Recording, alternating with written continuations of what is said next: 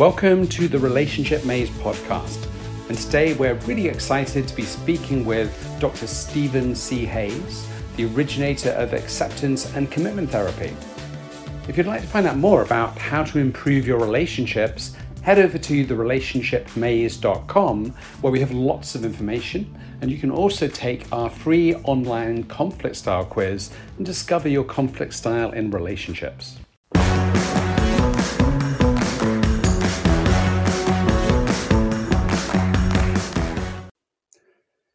Welcome to the Relationship Maze podcast. And today we're really delighted to have Dr. Steven Hayes with us. So thank you so much for being here with us. Well, I'm happy to be here with you. I'm looking forward to the conversation. Thank you. And uh, so, Dr. Steven Hayes is a psychologist, researcher, originator of acceptance and commitment therapy, relational frame theory, and co developer of process based therapy. Um, so again, thank you so much for being here today. And um, yeah, so first of all, uh, a lot of I, have been doing a lot of uh, studying kind of work uh, involved in with ACT, mm-hmm. uh, and I'm it's something that a lot of my students are very you know very passionate about, interested in. I'm wondering if if you'd be happy just to briefly give an overview of um, how would you define ACT to uh, sure, people? Sure. Mm. Well, uh, you know, the usual sentence would be ACT uh, uses acceptance and mindfulness processes, commitment and behavior change processes to produce greater psychological flexibility. For most normal people, that doesn't mean very much. Um, and, but I uh, maybe I could say it uh, uh, in a longer way, and then I'll get to a, a, a restatement that's even shorter, which is you know, I've spent 40 years with uh, thousands of people around the world who are helping to, to develop this work to sort of hack the human mind, get down to the smallest set of processes, things that you can do that do the most good for the most people in the most situations. And psychological flexibility is, is our word for that, which basically means learning how to be more open, aware, and actively engaged in life.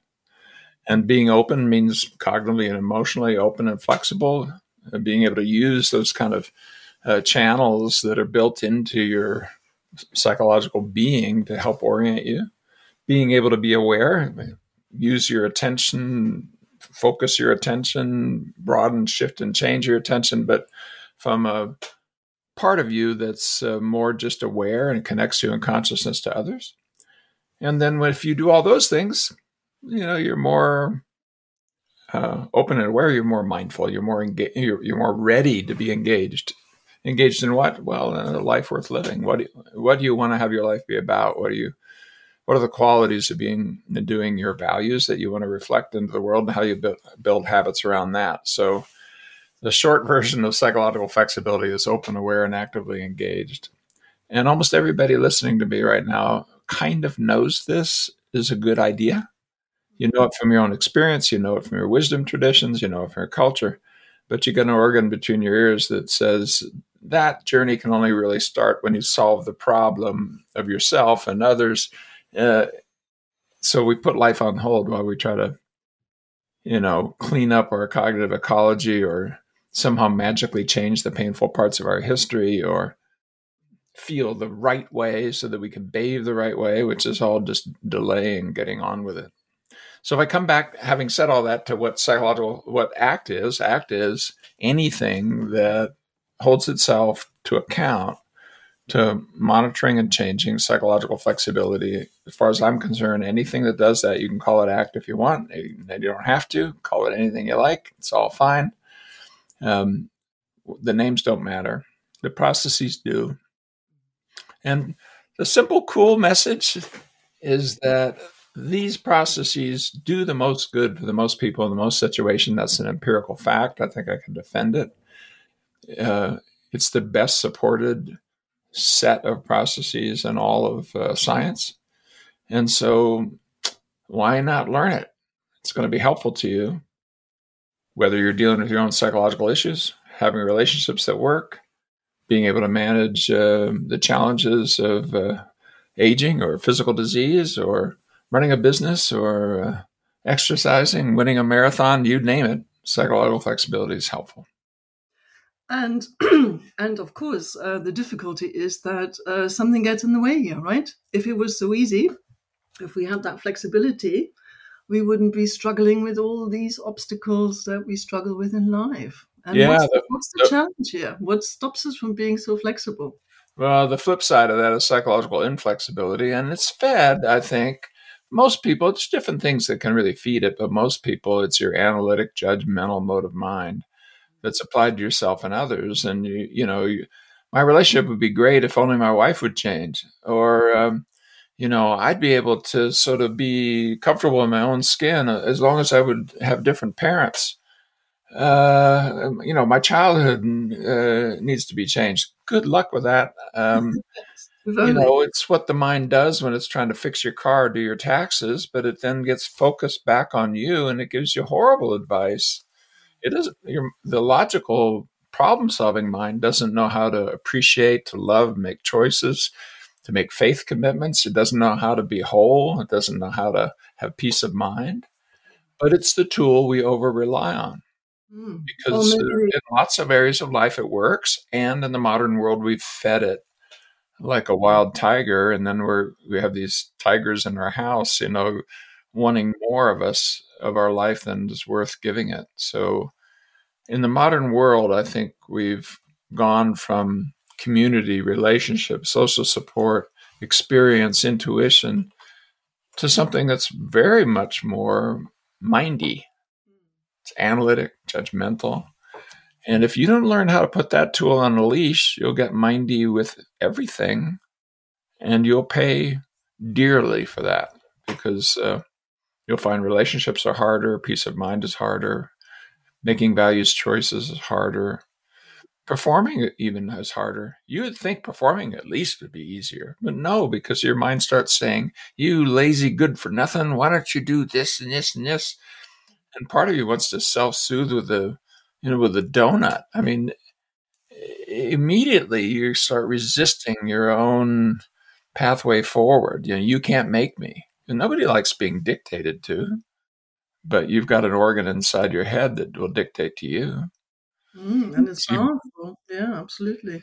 And also, there's always, uh, I suppose, sorry, um, Tom, I think he wants to come in there. um, there's also maybe the question of the issue around the tyranny of choice is knowing what are the choices here. Yeah, we've yeah. the whole issue of choice is made you know, choices and decisions are two different things. It's fine to list pros and cons and make logical decisions about things if you're trying to figure out where to invest your money or which house to buy. But I'm not so sure it's the best way to really touch the deeper parts of you that go beyond words, that are not easily categorized, that are a felt sense, that come by experience alone. I mean, if anybody plays music or does anything in the area of sports or does anything in the area of art or you know, you know that this organ is not to be trusted. It's not all of you. I mean, if you think really hard about the next step when you're dancing, you can't dance. You think about the parabolic function of a ball, you can't hit the ball. You know, you're, you're gonna if you're thinking about, oh, what is my mate gonna think of me, or what is my girlfriend gonna do? Next thing you know, a moment's gone. You know that opportunity to be with another person and to actually communicate is gone. You're off in your head. So it's logical, but it's not wise to overuse this tool. But most of us uh, succumb to it. And because of that, even in the area of performance, where if you had to pick one thing, just just make make me behave in a proper form, it can't even do that. I mean, never mind love or you know, relax or have peace of mind or make choices. Mm. I mean, choices are more than just a decision. Absolutely. Yeah. The whole person makes a choice. And if if you just do pros and cons, think about this in terms of uh, marriage and commitment and relationships. Suppose you turn all relationship choices into pros and cons. Well, she's really beautiful. Uh, check mark, you know, and then she she has an accident uh, the next day, and she's no longer beautiful. Time for a new one. Mm. Really? Yes. Really? That's the way you're going to do? You know, well, you listen to things like marriage commitments and stuff, and, and you go, I listen to them, and sometimes some of the modern ones, when you've tweaked all the stuff that was in our wisdom traditions, I promise to love you as long as I feel like it. Oh my God. yeah, you, you're not going to feel like it. Hmm. Talk to anybody. you know, there's going to be times when you're, that's you the last thing. And that's exactly when love is going to be needed. Exactly. Yeah. So, yeah, that's it's tricky. Mm. Yeah, and I, I was really interested when you were talking about that. Well, it was sort of when we think too much, and sort of in the area of arts. Uh, originally, I, I, was a professional musician before. Yeah. As I was getting into psychology, and um, I, I, suppose that's the curious thing with whether it's music or dance that there is that period of learning where you know we do need to access yes. that cognitive functioning to master that skill, and then then it's when when we're performing at the peak, we get into those flow states and stop thinking. Exactly. Yeah, and it's it's that sort of interface between the thinking mind and the kind of yeah, exactly, exactly. And and so you know, if you look at something like ACT Self Help, ACT Self Help books or webinars or whatever will be words. What else are they going to be? We're probably not going to. If if I was a good enough artist, I could probably paint ACT. If I was a good enough dancer, I could dance ACT. I look at really sophisticated dances, and I say, wow, you know, that includes acceptance. That mm. includes uh, fusion or, or, or self focus. That includes breaking out into a values based journey. It's in the dance. You can see it, you can feel it, and you can hear it in the music. Mm. And you, you can see it in the pictures, you can see it in the movies. I mean, let me give you a, a, uh, uh, an example of that. The great stories, pick a story you like that's big and grand, the kind of things that would take a trilogy to say.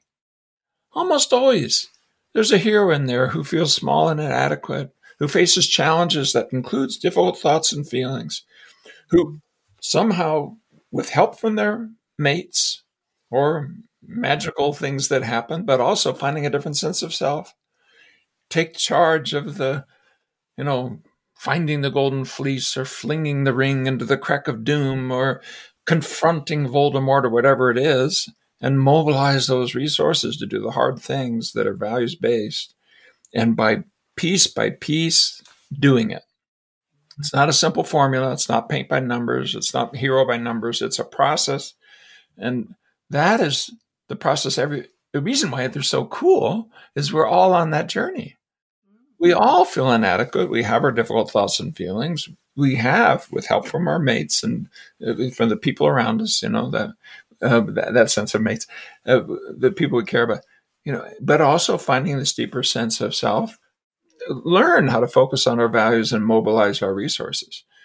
So back to the thing you're saying about the words can be the vehicle.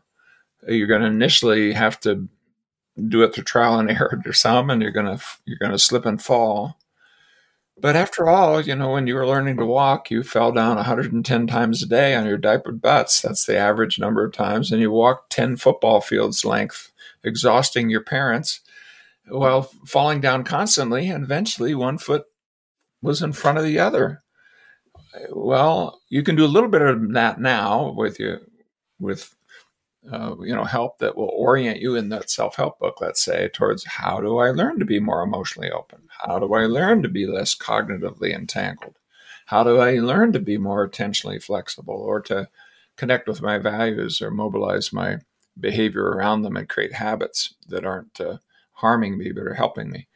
You can learn that and words can help but ultimately you want to be in that flow state even with your relationships with your job, you know, with your the arc of your life.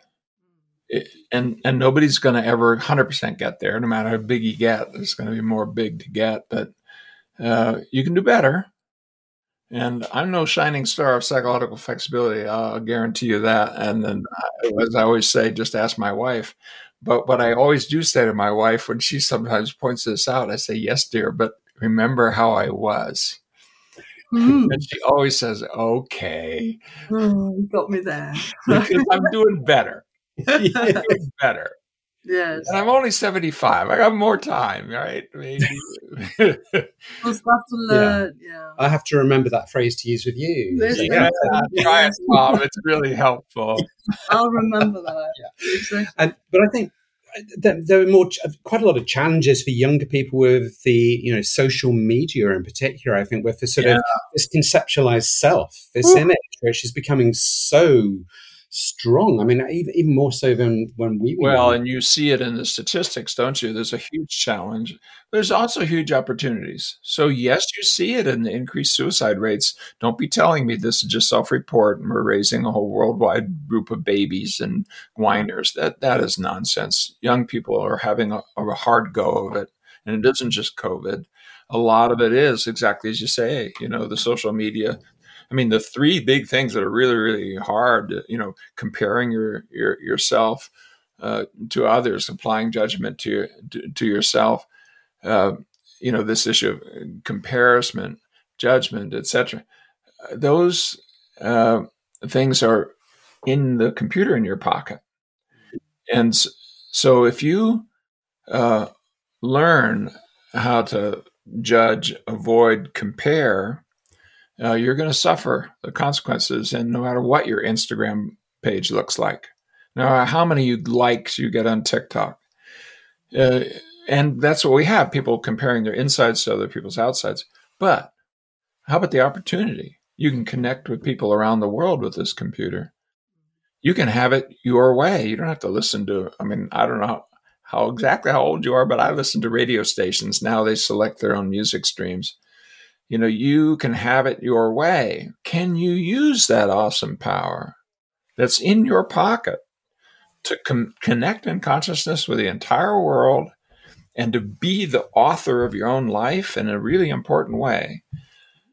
Well, avoid the temptations to climb into the clown suits that the culture will give you and sell you products if you do it that you're damaged goods or you have this disorder or that disorder without looking at what are the processes that empower you as an individual and on and on it goes so i am hopeful yeah. i'm hopeful that what's going to happen is that young people with guidance will learn how to use these tools to create greater psychological flexibility and you see it in things like who are the people who are really advocating for climate change?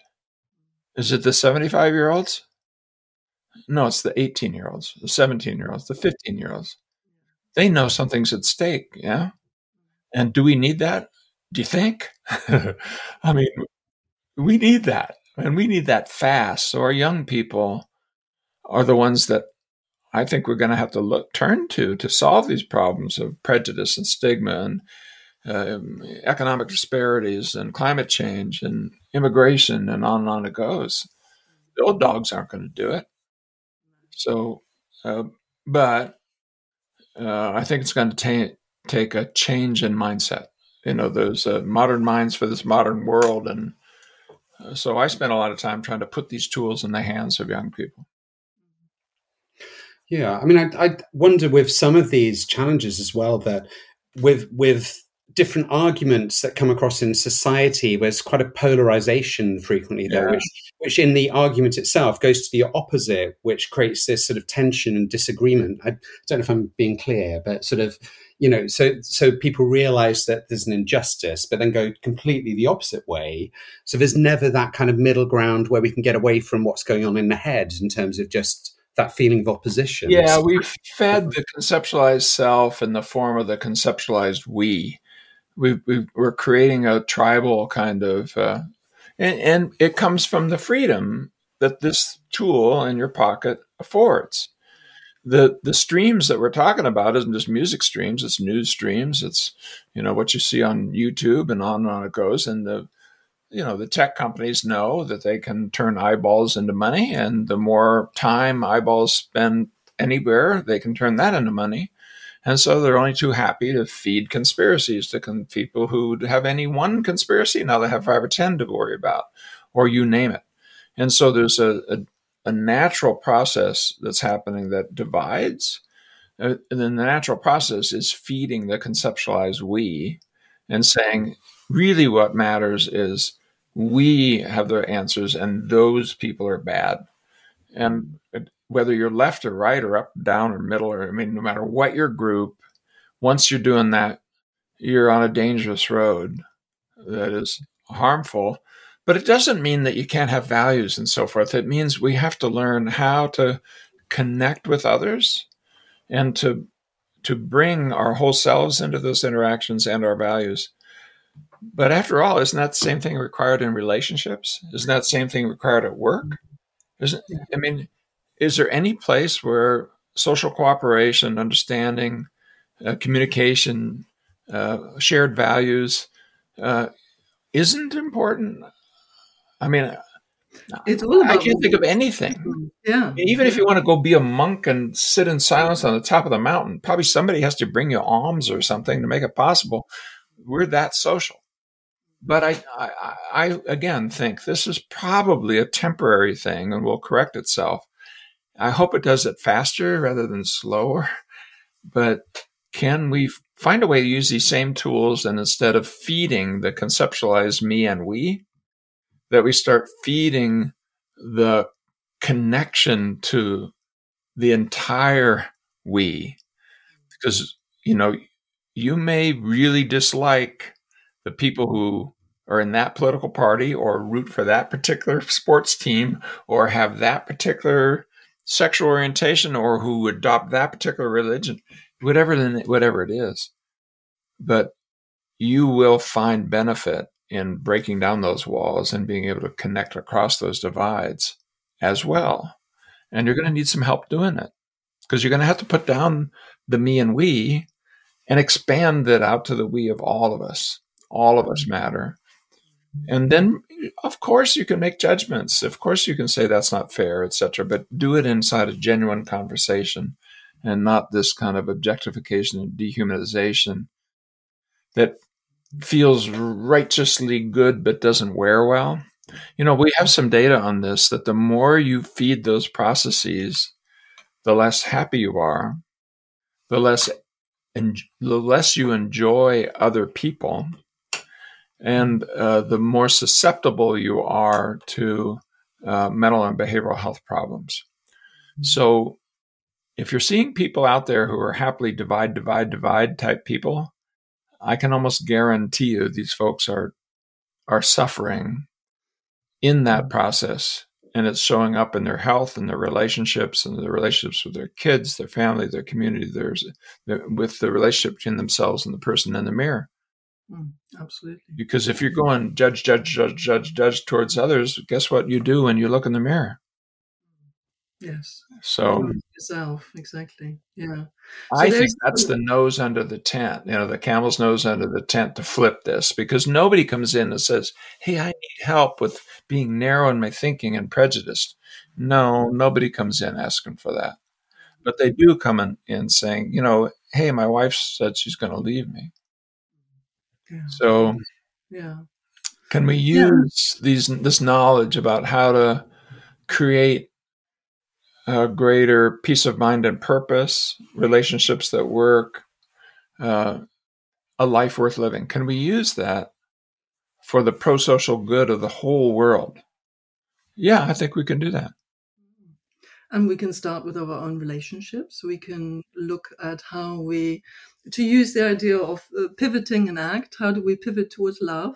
Yeah, in our yeah, exactly. You can start with yourself and your relationships. You you can start close.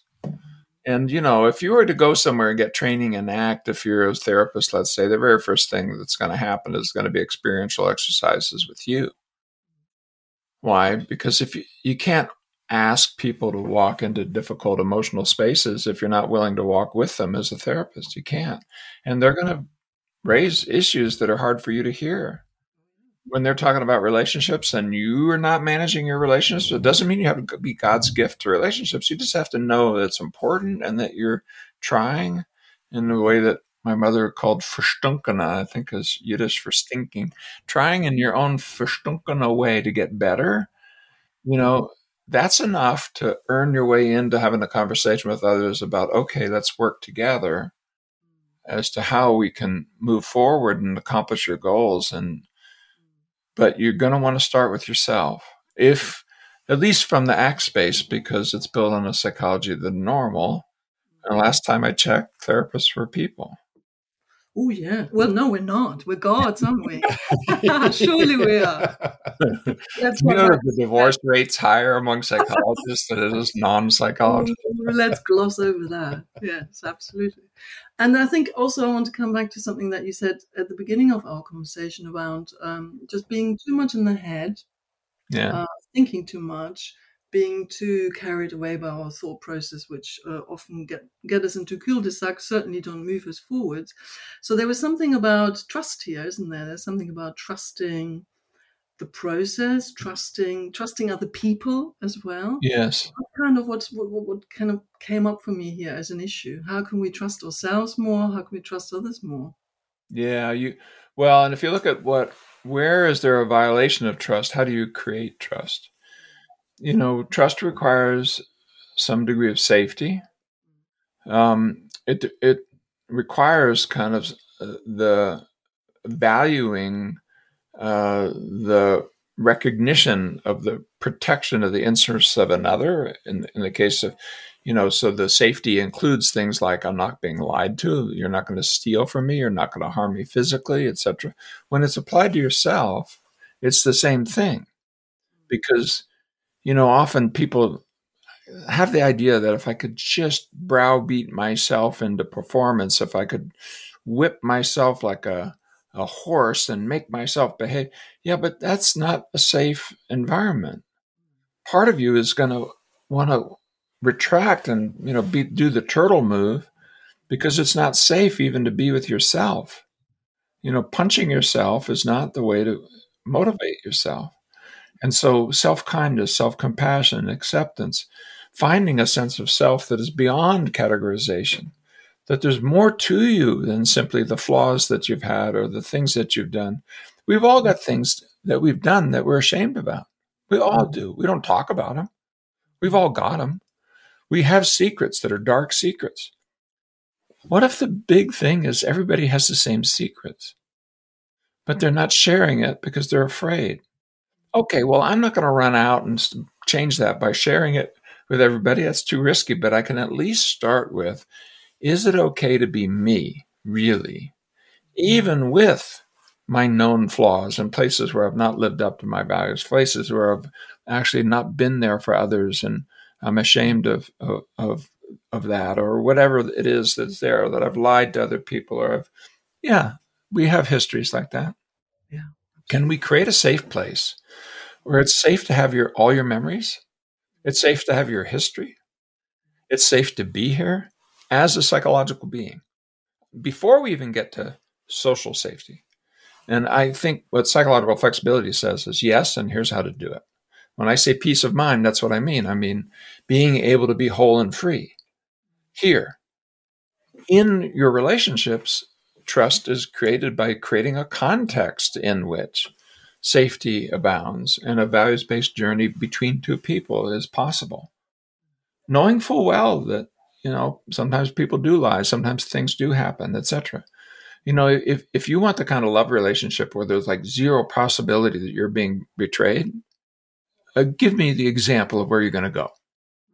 You're going to have relationships with a deity. Is that what you're talking about?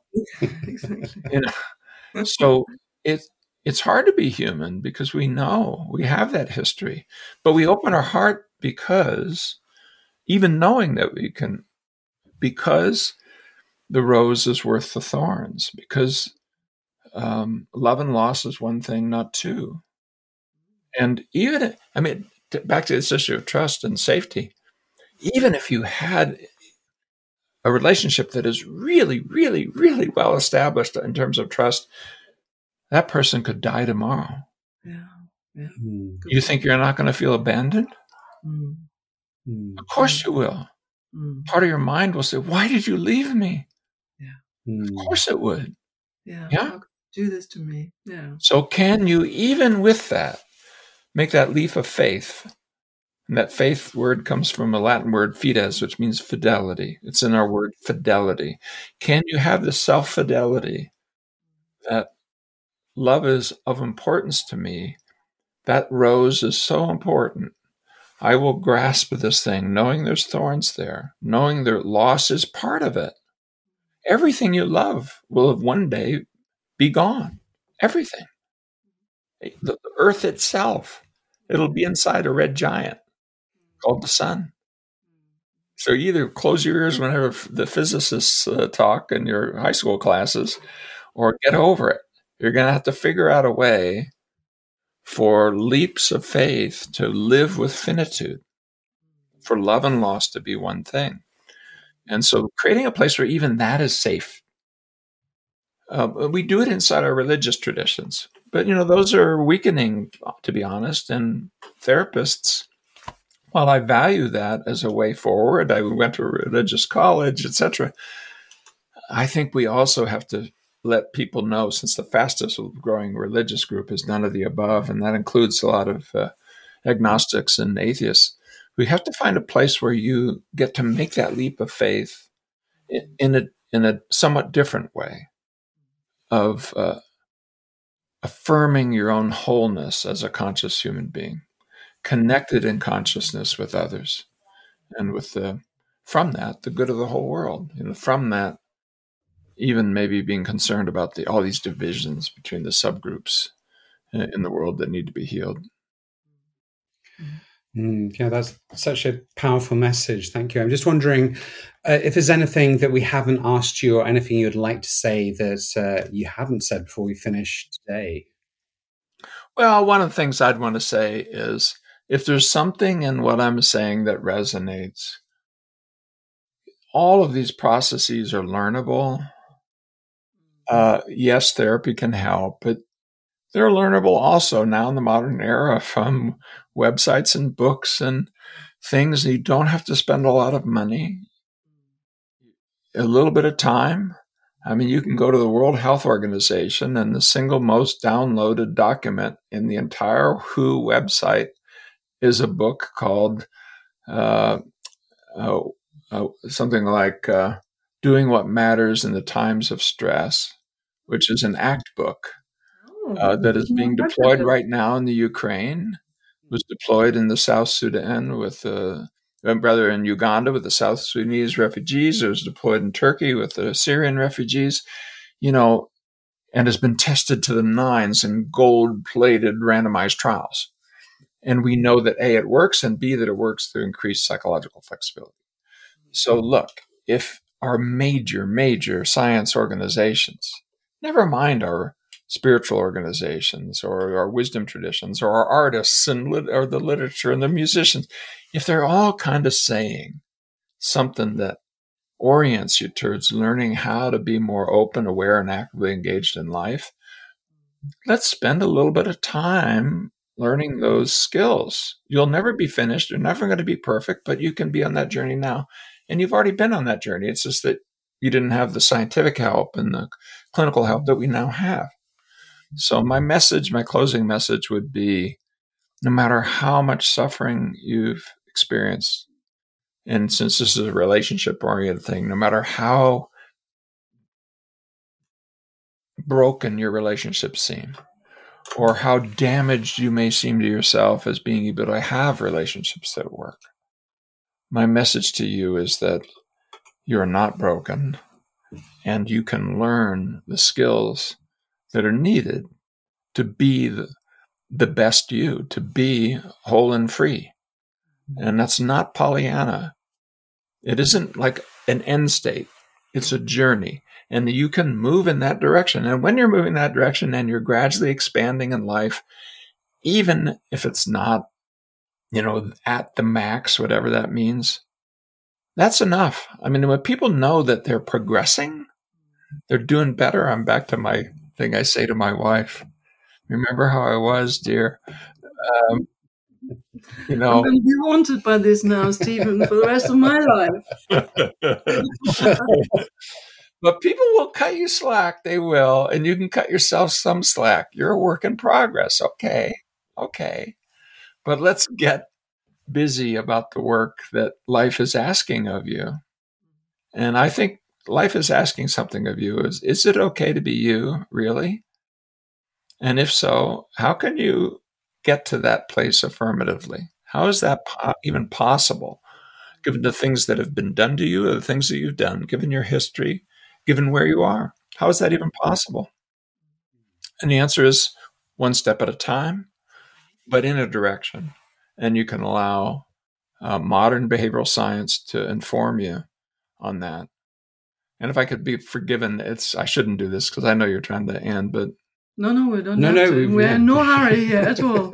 well, we we did a study recently where we looked at every every single randomized trial ever done in the history of the world, focused on a mental health outcome, and 55% of everything we know in the history of the world in controlled scientific studies about how to change, the underlying change process was some form of what I just said. And if you get a little more liberal about it, it was 80%. And the only thing you have to add is your body and relationships, but the relationships are really an extension of the same thing.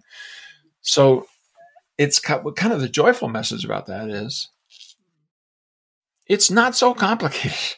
No, I mean, I think this is what I love about ACT, that actually it's really accessible, isn't it? It's accessible. It's, you can you, you can say it in, you can say it in a sentence. You know, learn to be more open, aware, and actively engaged. When you unpack that, yeah, there's a lot of things that that contains, but boy, that's a lot easier than the thousand and one disorders you may think you have. You know, get focused on what really makes a difference in your life, and you'll find that there's um, supports all around you easily accessible on the internet, accessible to your community, where no matter where you live.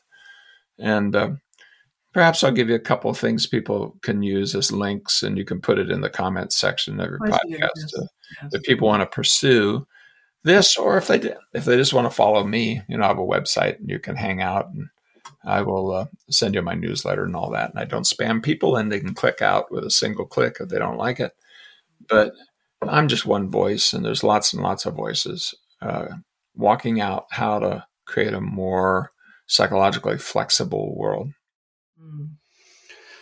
Great. And is there anything you'd like to actually promote just now? We can put some links in the uh, description as well, but is, mm. is there anything you'd like to promote in terms of um, mm. some of the work that you're doing or kind mm. of um, a website or anything mm. that might be helpful? Yeah, my website, stevenchayes.com. And, um, you know, I'm really, I, I, mentioned the, the WHO website, and we can give you the link for that because yeah. it's a free book that they can download. But Great. the journey I'm on will include uh, some apps that are in my close future. They're going to be released in July. I'm trying to figure out a way to help people individualize. And uh, I'm not really ready yet to put that out for public use. Am for therapists, but um, so I'm rewriting "Get Out of Your Mind into Your Life," which was my uh, you know, my five minutes of fame when it was written up in Time, um, and um, beat Harry Potter for one glorious week on Amazon. but uh, I'm rewriting it because I think the future now is that people need not only to know what these processes are, but be able to see in their own individual life which ones are most important when and what are the places they need to work on. And so I'm developing tools that are about that new statistical and measurement tools that will allow people to do it, but also ways of thinking. Because there's no one size fits all solution. And uh, even a big old ACT book shouldn't be put on everybody's head.